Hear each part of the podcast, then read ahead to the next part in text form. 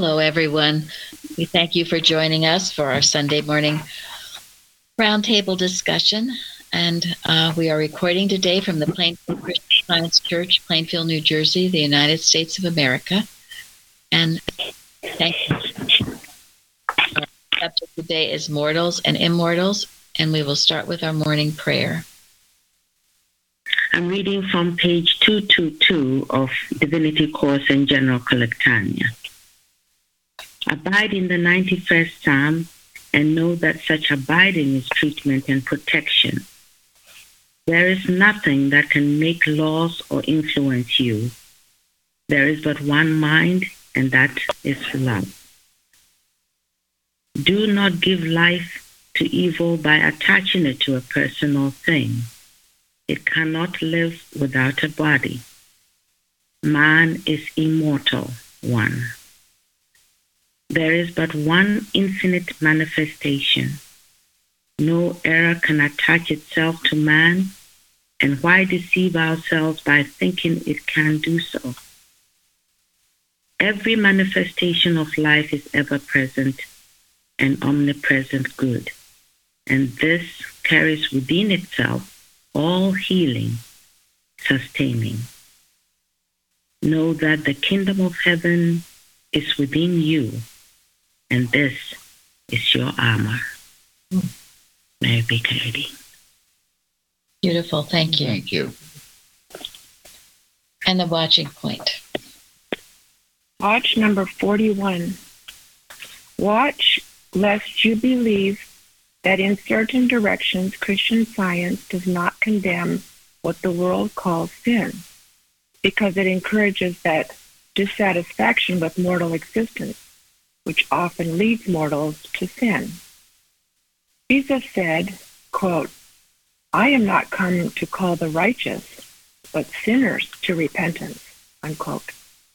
Evidently, he felt that the consciousness in which the seeds of sin had developed and borne the fruit of suffering was more receptive to truth than the one that contained in embryo seeds, as every mortal consciousness does where, because they had not ripened into action, mortal man believed that he was more or less free from sin, and hence righteous.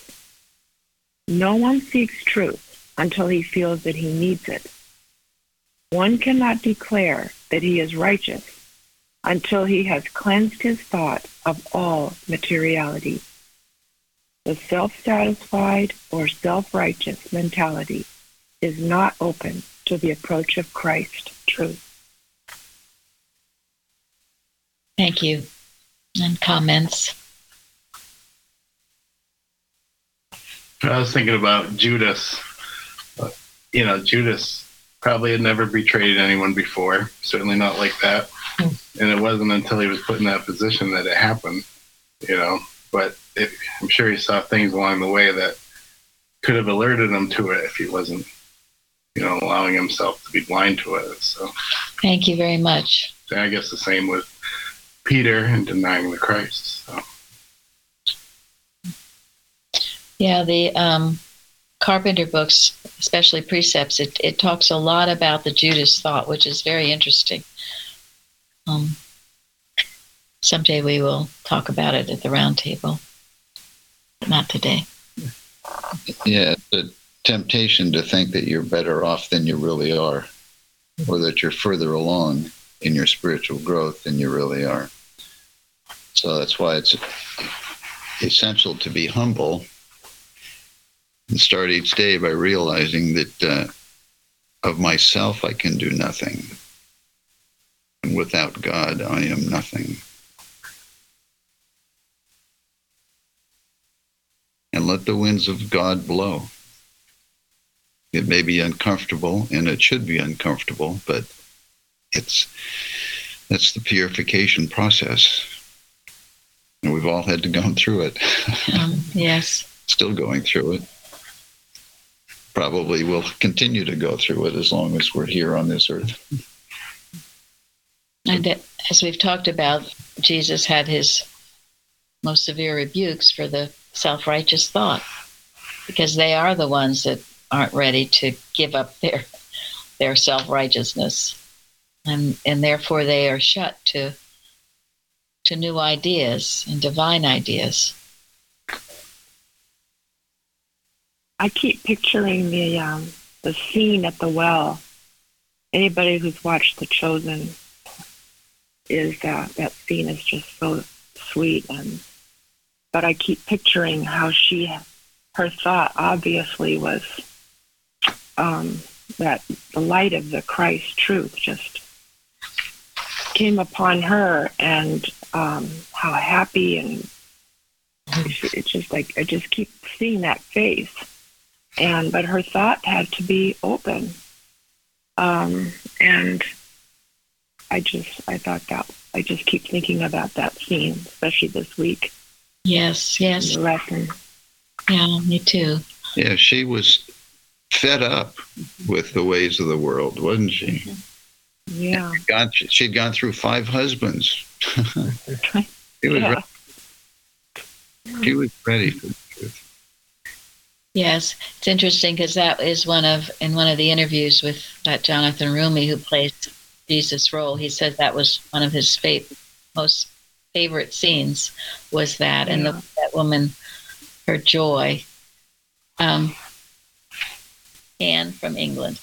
She writes, in trying to better understand the conversation between Jesus and the woman of Samaria, and I like this part of the commentary from the Cambridge Bible for schools and colleges, enlarging on why Jesus asked the woman to call her husband to come hither. Go call thy husband, is the quote. And she writes, not that the man was wanted either as a concession to Jewish prop- priority, which forbade a rabbi to talk with a woman alone, or for any other reason. By a seemingly casual request, Christ lays hold of her inner life convinces her of sin, and leads her to repentance, without which her request, Give me this water, could not be granted. The husband, who was no husband, was the plague spot where her healing must begin. So I thought that was, he, he drew out of her the problem the plague spot, the trouble, and you, you saw that in the in the movie too. Mm. Husbands had not been a joy to her, had they? he pulled that out of her, and that is what enabled the healing to take place. So She had to confess, right? Yes, yes, she had to admit to it. She had to see it. You know, she couldn't hide it. It had to come out, and he just just by that one question, because as as it was said, it was a nonsensical question. Because, but he did it for a purpose, to pull that out of her, for that confession, for that healing, for that repentance, and it happened. And you could see it in that movie. It all happened she was transformed and that is what brought about the healing. She dropped the old man for the new. And it happened in yes it would seem instantaneously but in just a few moments time. Mhm. yeah yeah.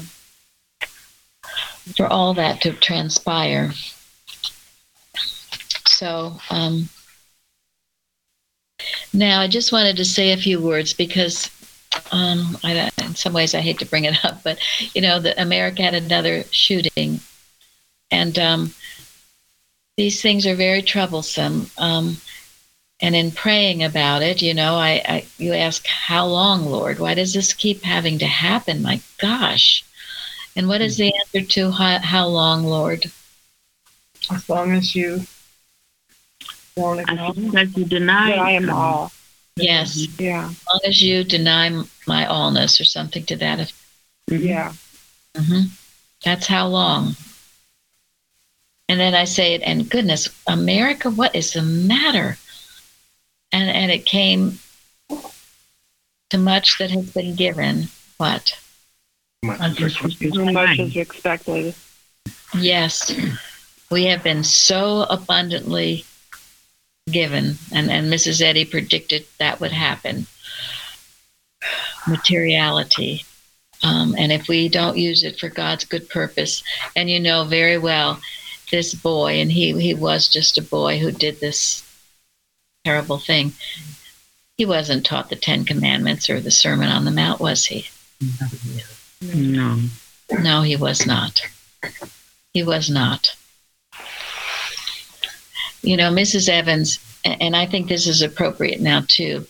Mrs. Evans used to tell the story to us about, um, well, how she would she was so looking forward to this afternoon. She was going to go out in her backyard, put on her bathing suit, get some sun, and read gossip magazines. and she was so looking forward to this. She was just going to have a happy time doing this. And after a few hours of this, she got a phone call from the school saying one of her children were sick. And her point was that when parents, if you will, don't do what they should, go off, especially those who much has been given, those who know better. If they don't get it, their children will get it. They their children will be hit. She made this very clear, and I know in my own experience that was true. It was a discipline. You couldn't let your thought go off, or the next thing you'd be having some trouble with your children or somebody else you loved. And if you didn't have children, well, it could be somebody else, but some your pet or someone close to you. We can't afford the indulgences. That was her point of this. And uh, in our country and maybe in our world, it would seem our children, uh, because we haven't taught them what they need to know. And if we don't teach them the truth, someone else is sitting out there waiting to teach them something else. Mm-hmm. We have a responsibility. And we pray for certainly those we love, but then all mankind, and, and to pray to, to protect the innocent. These people were just out grocery shopping, for heaven's sakes. So we mustn't let down in this work.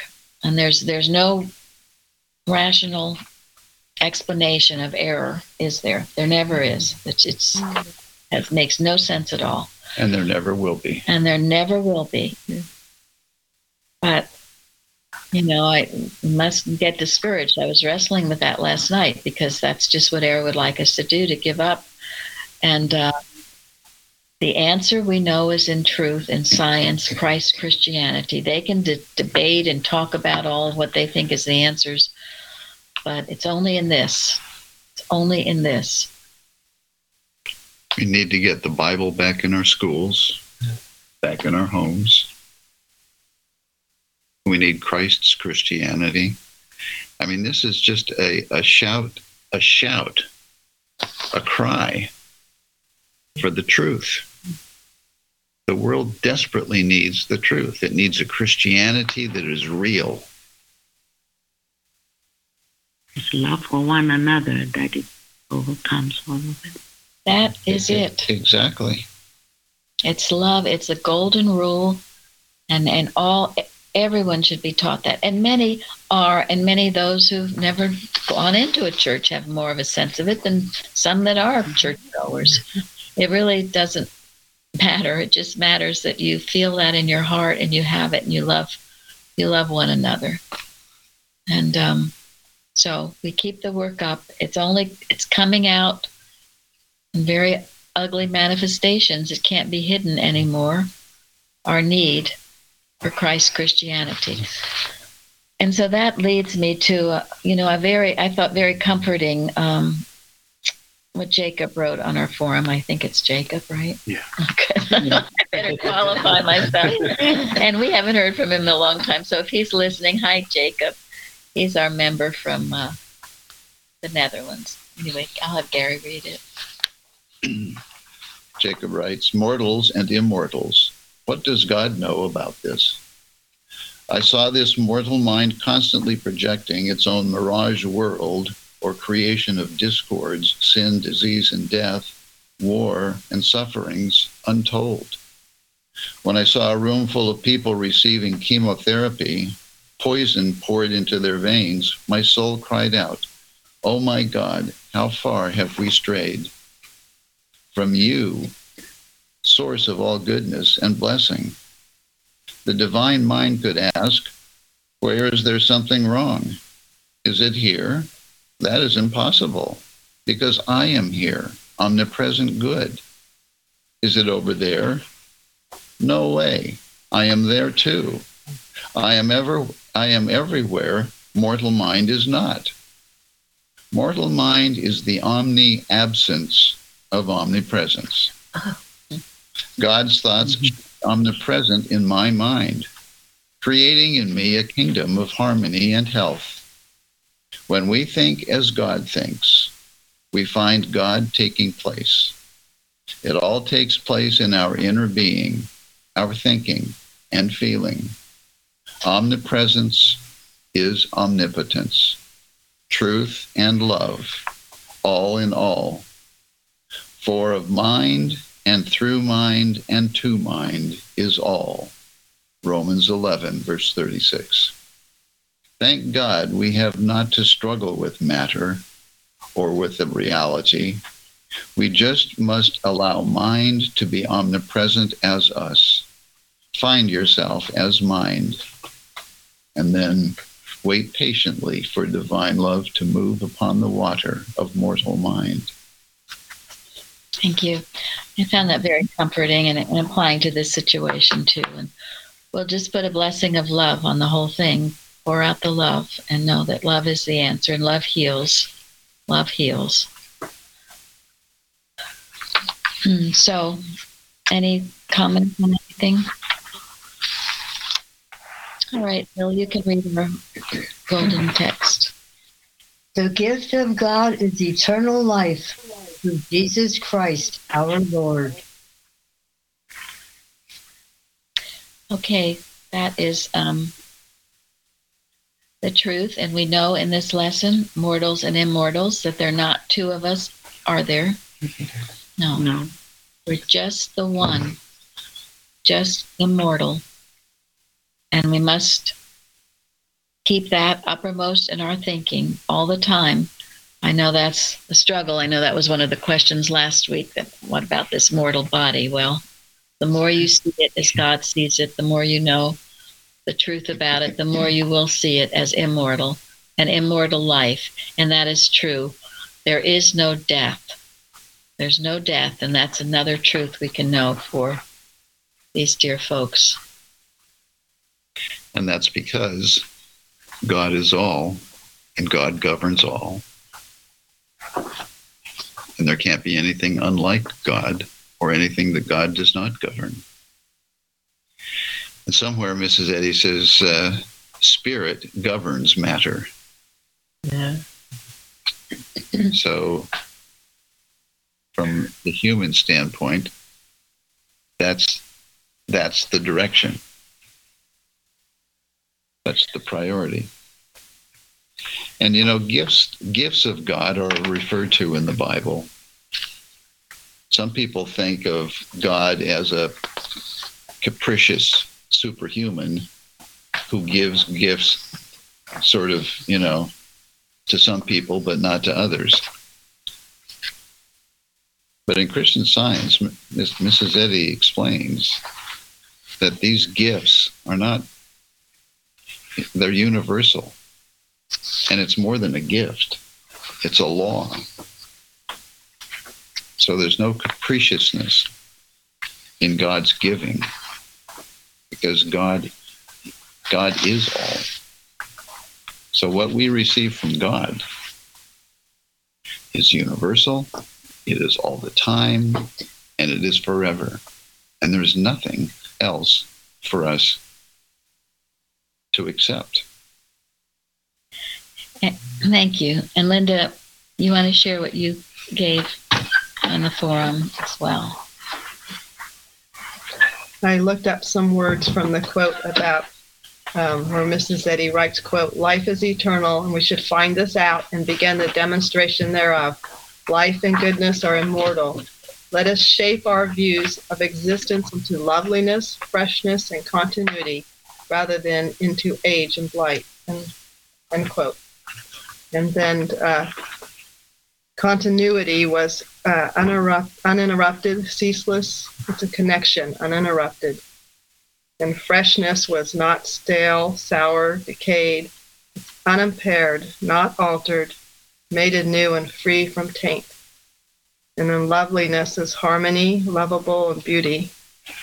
And uh, I just love when we look up words and think more deeply about what they mean and use it because uh, it said to shape our views. And so that's just what you were just saying now, not that we need to see our bodies or our world as God sees it. So. Thank you. Yes. And it's so important. Think about what you do think about during the day. And are you thinking of these beautiful concepts and not age and blight? Because you see, we get age and blight thrown at us all the time. Loveliness, freshness, continuity, they're beautiful words. And, and the, the next citation nine in Science and Health beauty as well as truth is eternal, glory of its own, the radiance of soul, higher conceptions of loveliness and um, the immortality of life, possessing unlimited divine beauty and goodness without a single bodily pleasure or pain. All of those things, think on these things. Think on these things, and you will find your immortality shining forth much more than if you're all concerned with your physical conditions or your age or blight and all of that. Jeremy, did you have something? Oh well, I just remembered, and Gary Gary has been reading from the first edition, recording it, and yesterday it said, "You, the intelligence, embrace the body in comprehension and completeness. Put away then the error of belief that matter embraces you in mystery and disease. You, the soul and circumference of being, for the body is but the idea of you, are a law to your members." And the lawgiver that makes your body discordant or harmonious according to ignorance or understanding, the error or truth that governs it. Mm. So I just like that. The body is but the idea of you. Thank you. Yes. Yes. And I also wanted to say when we put for freshness, one of the things was not altered. When I was putting German translations on the website, age is alter. It's that's, ah, that's translation. really interesting. I ever said. yes. So don't be altered. Don't be altered. Unchanging God, right? Mm-hmm. Yes. Beautiful. Thank you.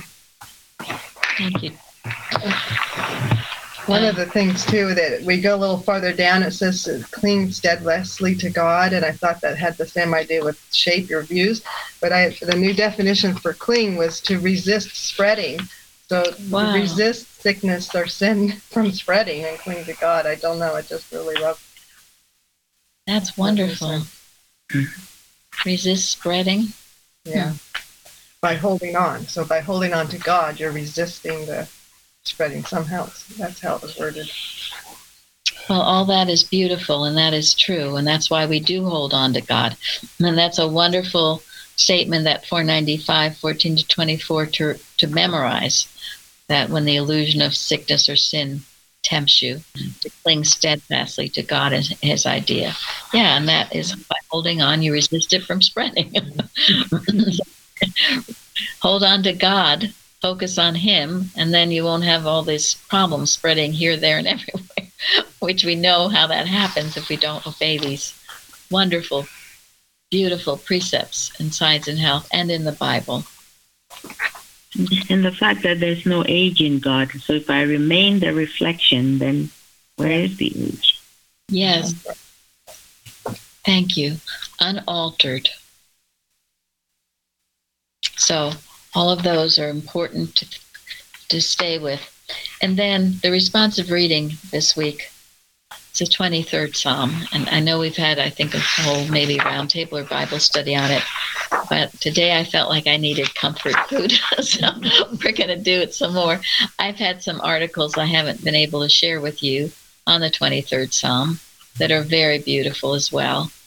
Um, anyone else wanted to say anything, Jeremy? Okay. All right. Well, this is um, this is something. It's by a Ted Pavloff. Anyway, the 23rd Psalm. God covers everything we need and 117 words. And he says, contrary to the belief of most of the world and the church today, Psalm 23 was not written to be used primarily for funerals. You know, that is true. We always, in movies stuff. Anyway, unfortunately, many thousands of people read that psalm only on the occasions of bereavement, and they miss the beautiful promise of provision for everything we need in order to maintain and enjoy life. Certainly, we can draw comfort from these words when we lose a loved one, but let's not relegate these beautiful words to being hidden away and kept for that purpose alone. Let's take a fresh look at Psalm 23 today and celebrate these glorious facts about our God and His provision for every aspect of our lives here and now. And in this, there's a dearest little picture of lambs. And I have to say that Izzy from England, who gave the testimony about the lambing, the birth of these little lambs, she sent us the sweetest pictures of these little lambs. And we'll have to spread them all over the Liberator and everywhere we can. They have the sweetest little faces. I sent some to Florence, right, Florence? They were. Yeah, beautiful, really beautiful. Mm. Shows the love of God. Mm. Yes, yes. All right, then he says, This is very good. The Lord is my shepherd. That's relationship. I shall not want. That is supply. He maketh me to lie down in green pastures. That is rest. He leadeth me beside the still waters. That is refreshment. He restoreth my soul. That is healing. He leadeth me in the paths of righteousness. That is guidance. For his name's sake. That is purpose. Yea, though I walk through the valley of the shadow of death, that is testing. I will fear no evil. That is protection. For thou art with me. That is faithfulness. Thy rod and thy staff, they comfort me. That is discipline. Thou preparest a table before me in the presence of mine enemies. That is hope. Thou anointest my head with oil. That is consecration. My cup runneth over. That is abundance. Surely goodness and mercy shall follow me all the days of my life. That is blessing and I will dwell in the house of the Lord. That is security forever. That is eternity. And then he writes, Face it, the Lord is crazy about you. oh my. so we all need to face it. The Lord is crazy about us look at all the things that God does for us. In that one psalm, it's a total, complete treatment, isn't it? Yeah. So, again, the early morning hours or when you're out and about, think of that beautiful psalm. Say it to yourself. You should all have it memorized. I'm sure you do, as well as the 91st. And, you know, if you have any ideas, well, now we have the 121st coming up in the May Liberator. If you have any ideas for the July Liberator, um, please send it, send them to us. I have considered maybe that the last psalm would be maybe the 27th psalm. If we do that, that's a beautiful one as well. I mean, they're all beautiful, but some are particular. so then I'm going to share with you. This was uh, excerpts from an article by Spurgeon, so beautiful in the 23rd Psalm that Carrie had sent to me a while ago, and I hadn't used it. Um, and so just sit back and listen because it's very helpful. Um, this is called The Pearl of Psalms, Spurgeon on Psalm 23. Psalm 23 is undoubtedly one of the most well known passages in the scripture. It adorns walls in faithful churches and fills frames in Christian homes. David's song is portrayed in non religious circles too, making appearances in many secular movies and other entertainment mediums, though not often recited in its entirety. then he goes on about Spurgeon. Um,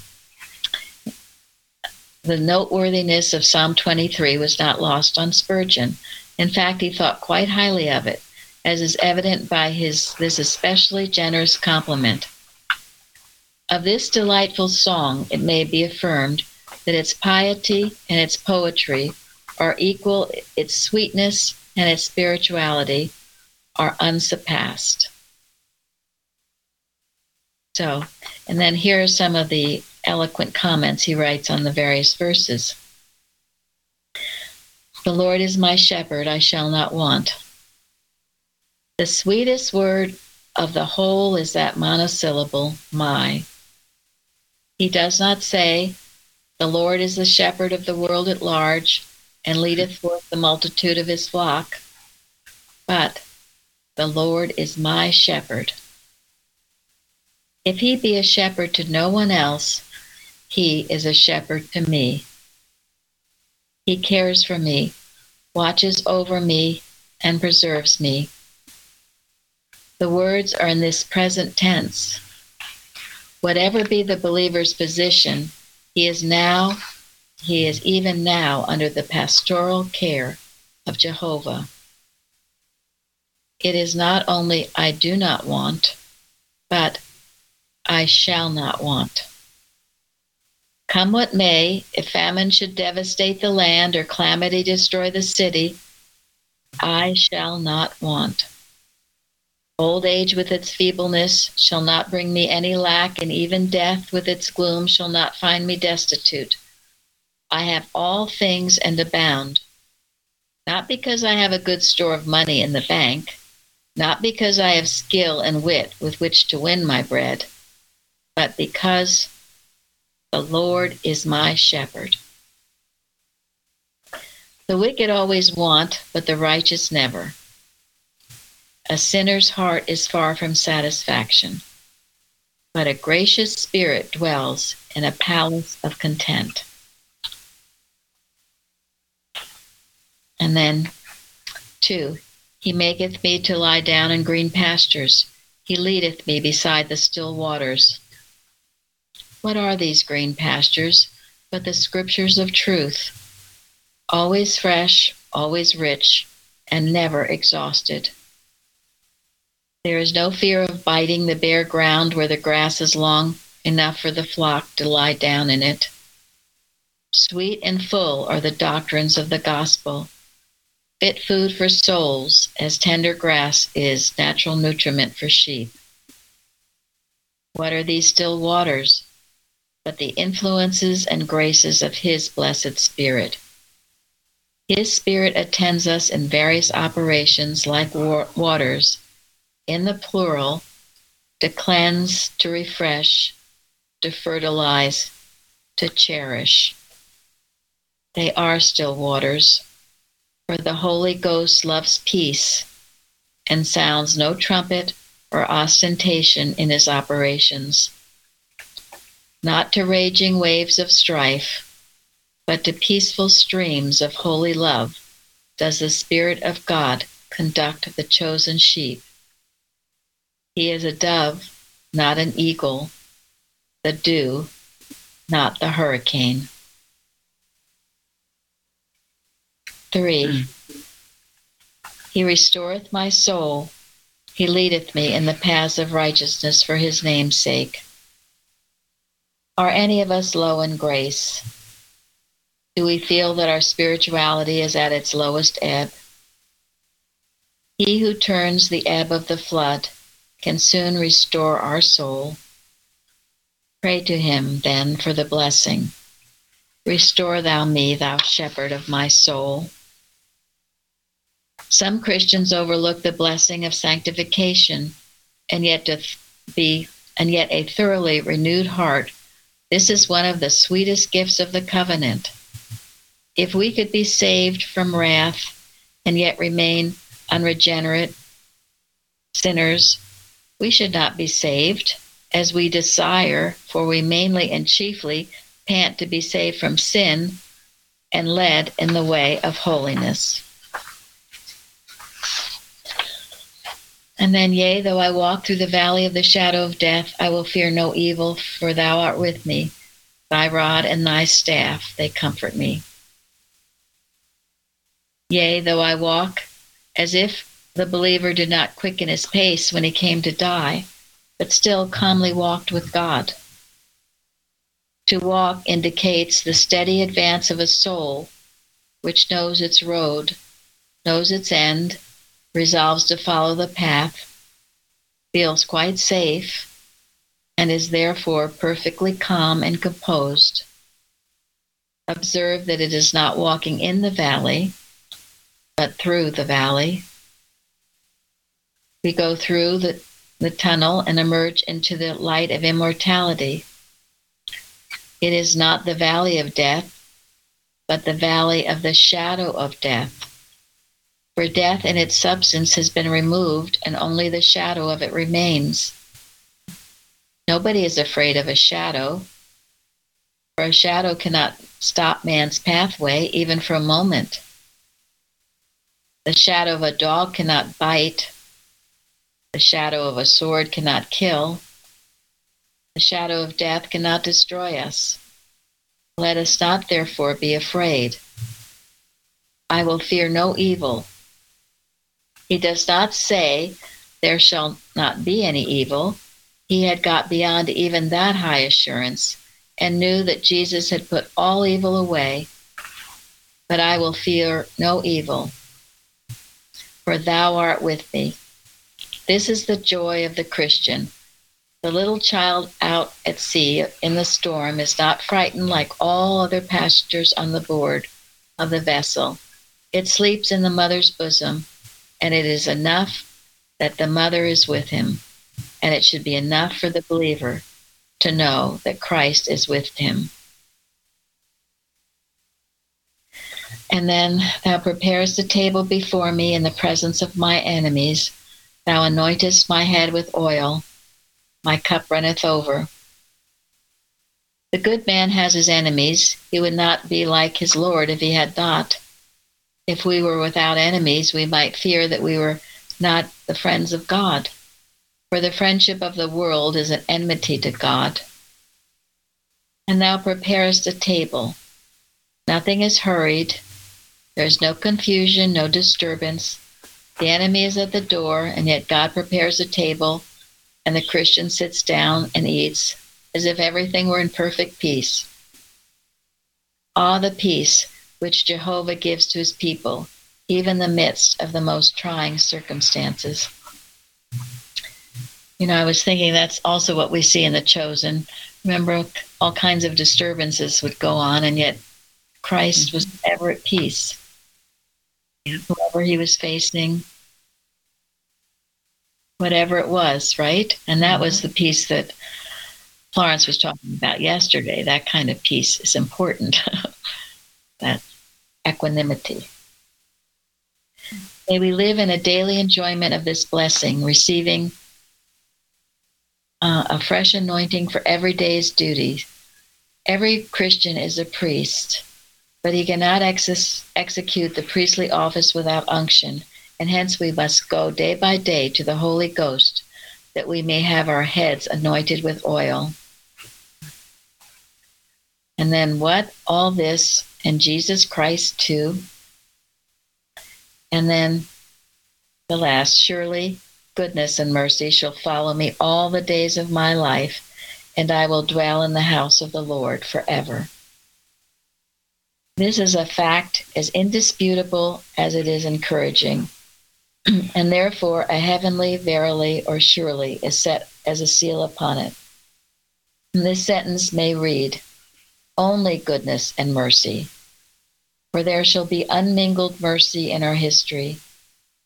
These twin guardian angels will always be with me at my back and at my beck.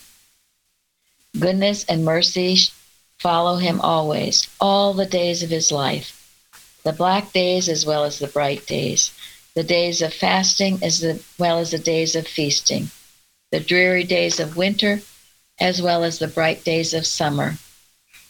Goodness supplies our needs, and mercy blots out our sins. And I will dwell in the house of the Lord forever. While I am here, I will be a child at home with my God. The whole world shall be in his house to me. And when I ascend unto the upper chamber, I shall not change my company, nor even change the house. I shall only go to dwell in the upper story of the house of the Lord forever. May God grant us grace to dwell in the serene atmosphere of this most blessed psalm. Beautiful. It, it is very beautiful. Dear Spurgeon was so wise in many of his sayings. And what was his timeline? He was around Mrs. Eddy's time, or maybe a little before or something, but yeah, he preceded her, but was also a contemporary for a while. Mm-hmm. But it shows the truth was working. It does, and um, abide in these psalms, and and work to know that all mankind does, and and we will shorten the times of this, as I call it, the reign of Jezebel, where all this um, or a lot of disturbing activities are going on. Because along with the disturbing activities there's great good going on. They don't get the advertisement but they are. And just like in that beautiful uh, movie woodlawn we watched not long ago a revival was going on a wonderful revival where at the same point there seemed to be a lot of hatred going on. There was also a lot of good and people turning to god right yeah, and that is that that is the progress. Because when the evil comes out, it comes out for what purpose? To destroy, Destroy itself. To be exactly. So we we welcome the re, we welcome the revivals. We welcome evil coming out from undercover, so that we can have our revivals putting on the new man. Yeah, the, the lesson speaks this week that what we quote often either through science or suffering. And uh, so we see that. One side, discord and dismay, the other side, science and peace. So again, I'm always saying stay in the Father's house, stay in the ark, don't come out. Mm-hmm. That doesn't mean we don't do our work and mingle with, with others and are part of this world, but we stay in the Christ consciousness. Don't come down to hatred, resentment, fear, all of that. Because that's the only way Eric can find you.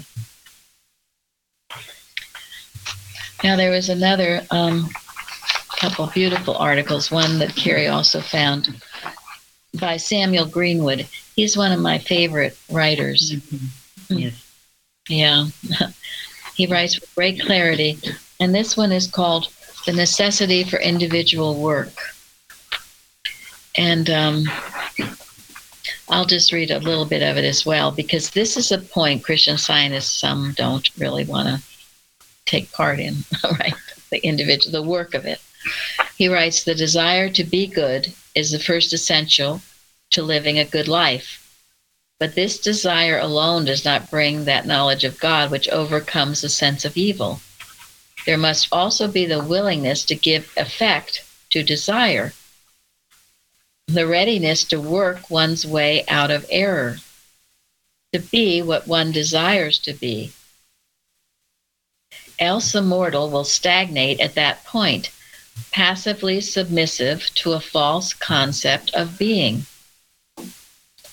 Jesus preached the gospel of work as well as of faith and prayer and at no time encouraged the hope that the kingdom of heaven could be won without striving for it. Even at the eleventh hour, according to the parable, the call comes to work. The call comes to work. Quote, The works that I do shall he do also, was Jesus' message to his followers in all ages. And this article we can have it on the in the Liberator goes on just about the importance of um, principle makes each individual to work out his own problem. The ignorance of God that holds mankind in the sense of sin and its effects can be removed only through a knowledge of God, and this knowledge is science. And science requires demonstration, and demonstration involves work. Undeserved blessings are seldom appreciated or retained because no place has been prepared for them. Right? I mean, if, unless you work for the goal, you don't even appreciate it. That's true in life altogether. So this is this is work. It takes work. He he talks about you know working at it all the time, day and night. Um, people wanted to accept salvation as a gift, if they might, but to struggle moment by moment, day in and day out, to have only that mind which is in Christ Jesus requires more than most people are willing to do. It only comes through the overcoming. Are we ready to work as well as to pray for the good we desire?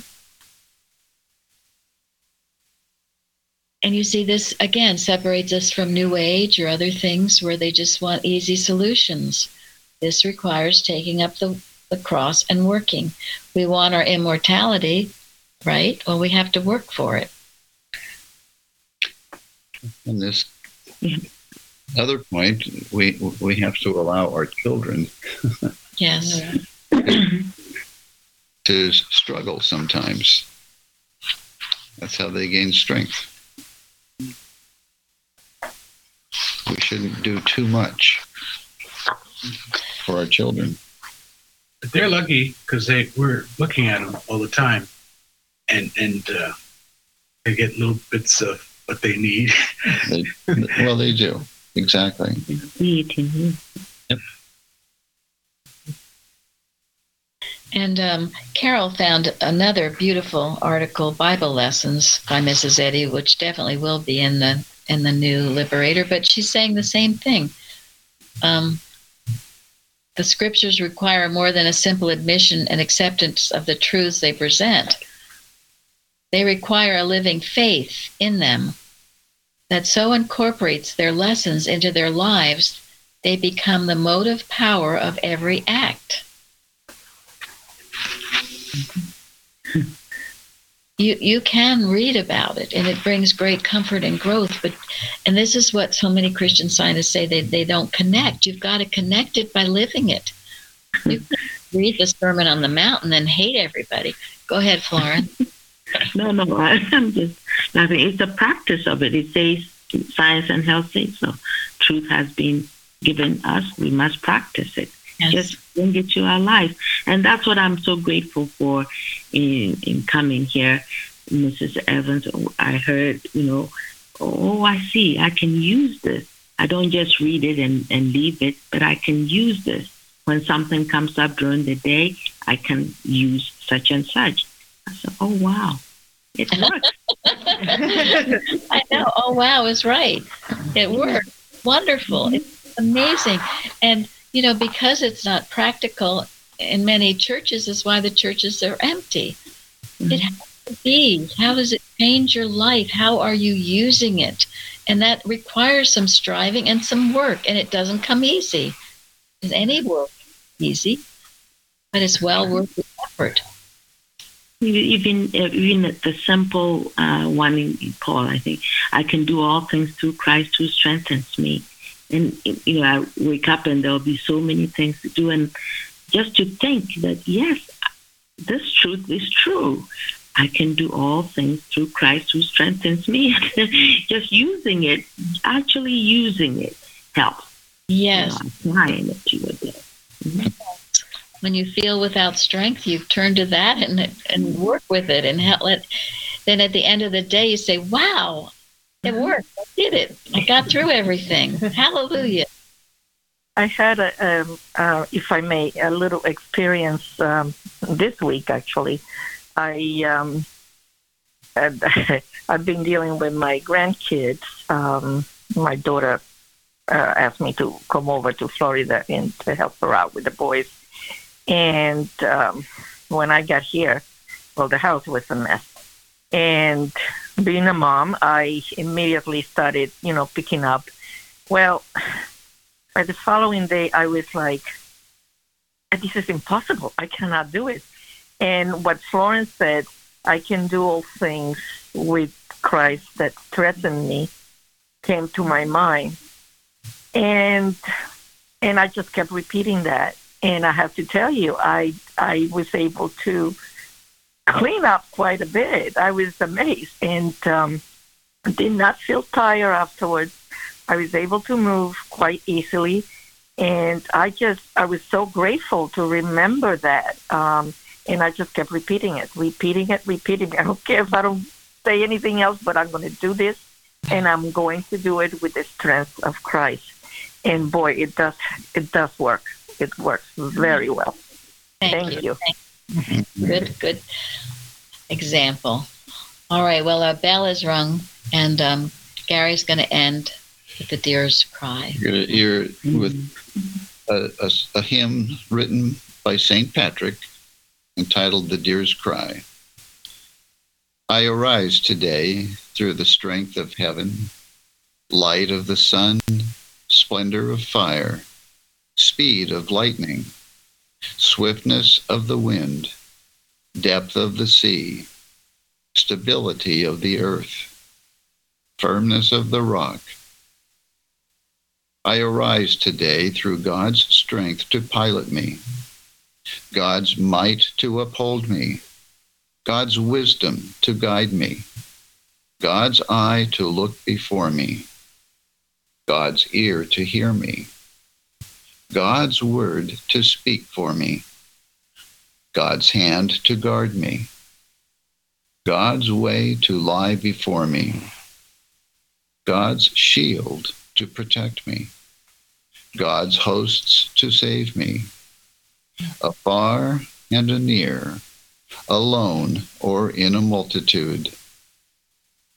Christ shield me today against wounding. Christ with me. Christ before me. Christ behind me. Christ in me. Christ beneath me.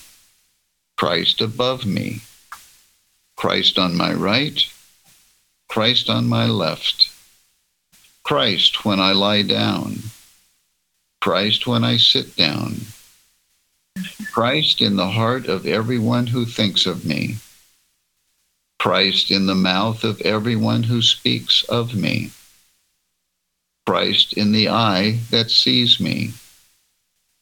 Christ in the ear that hears me.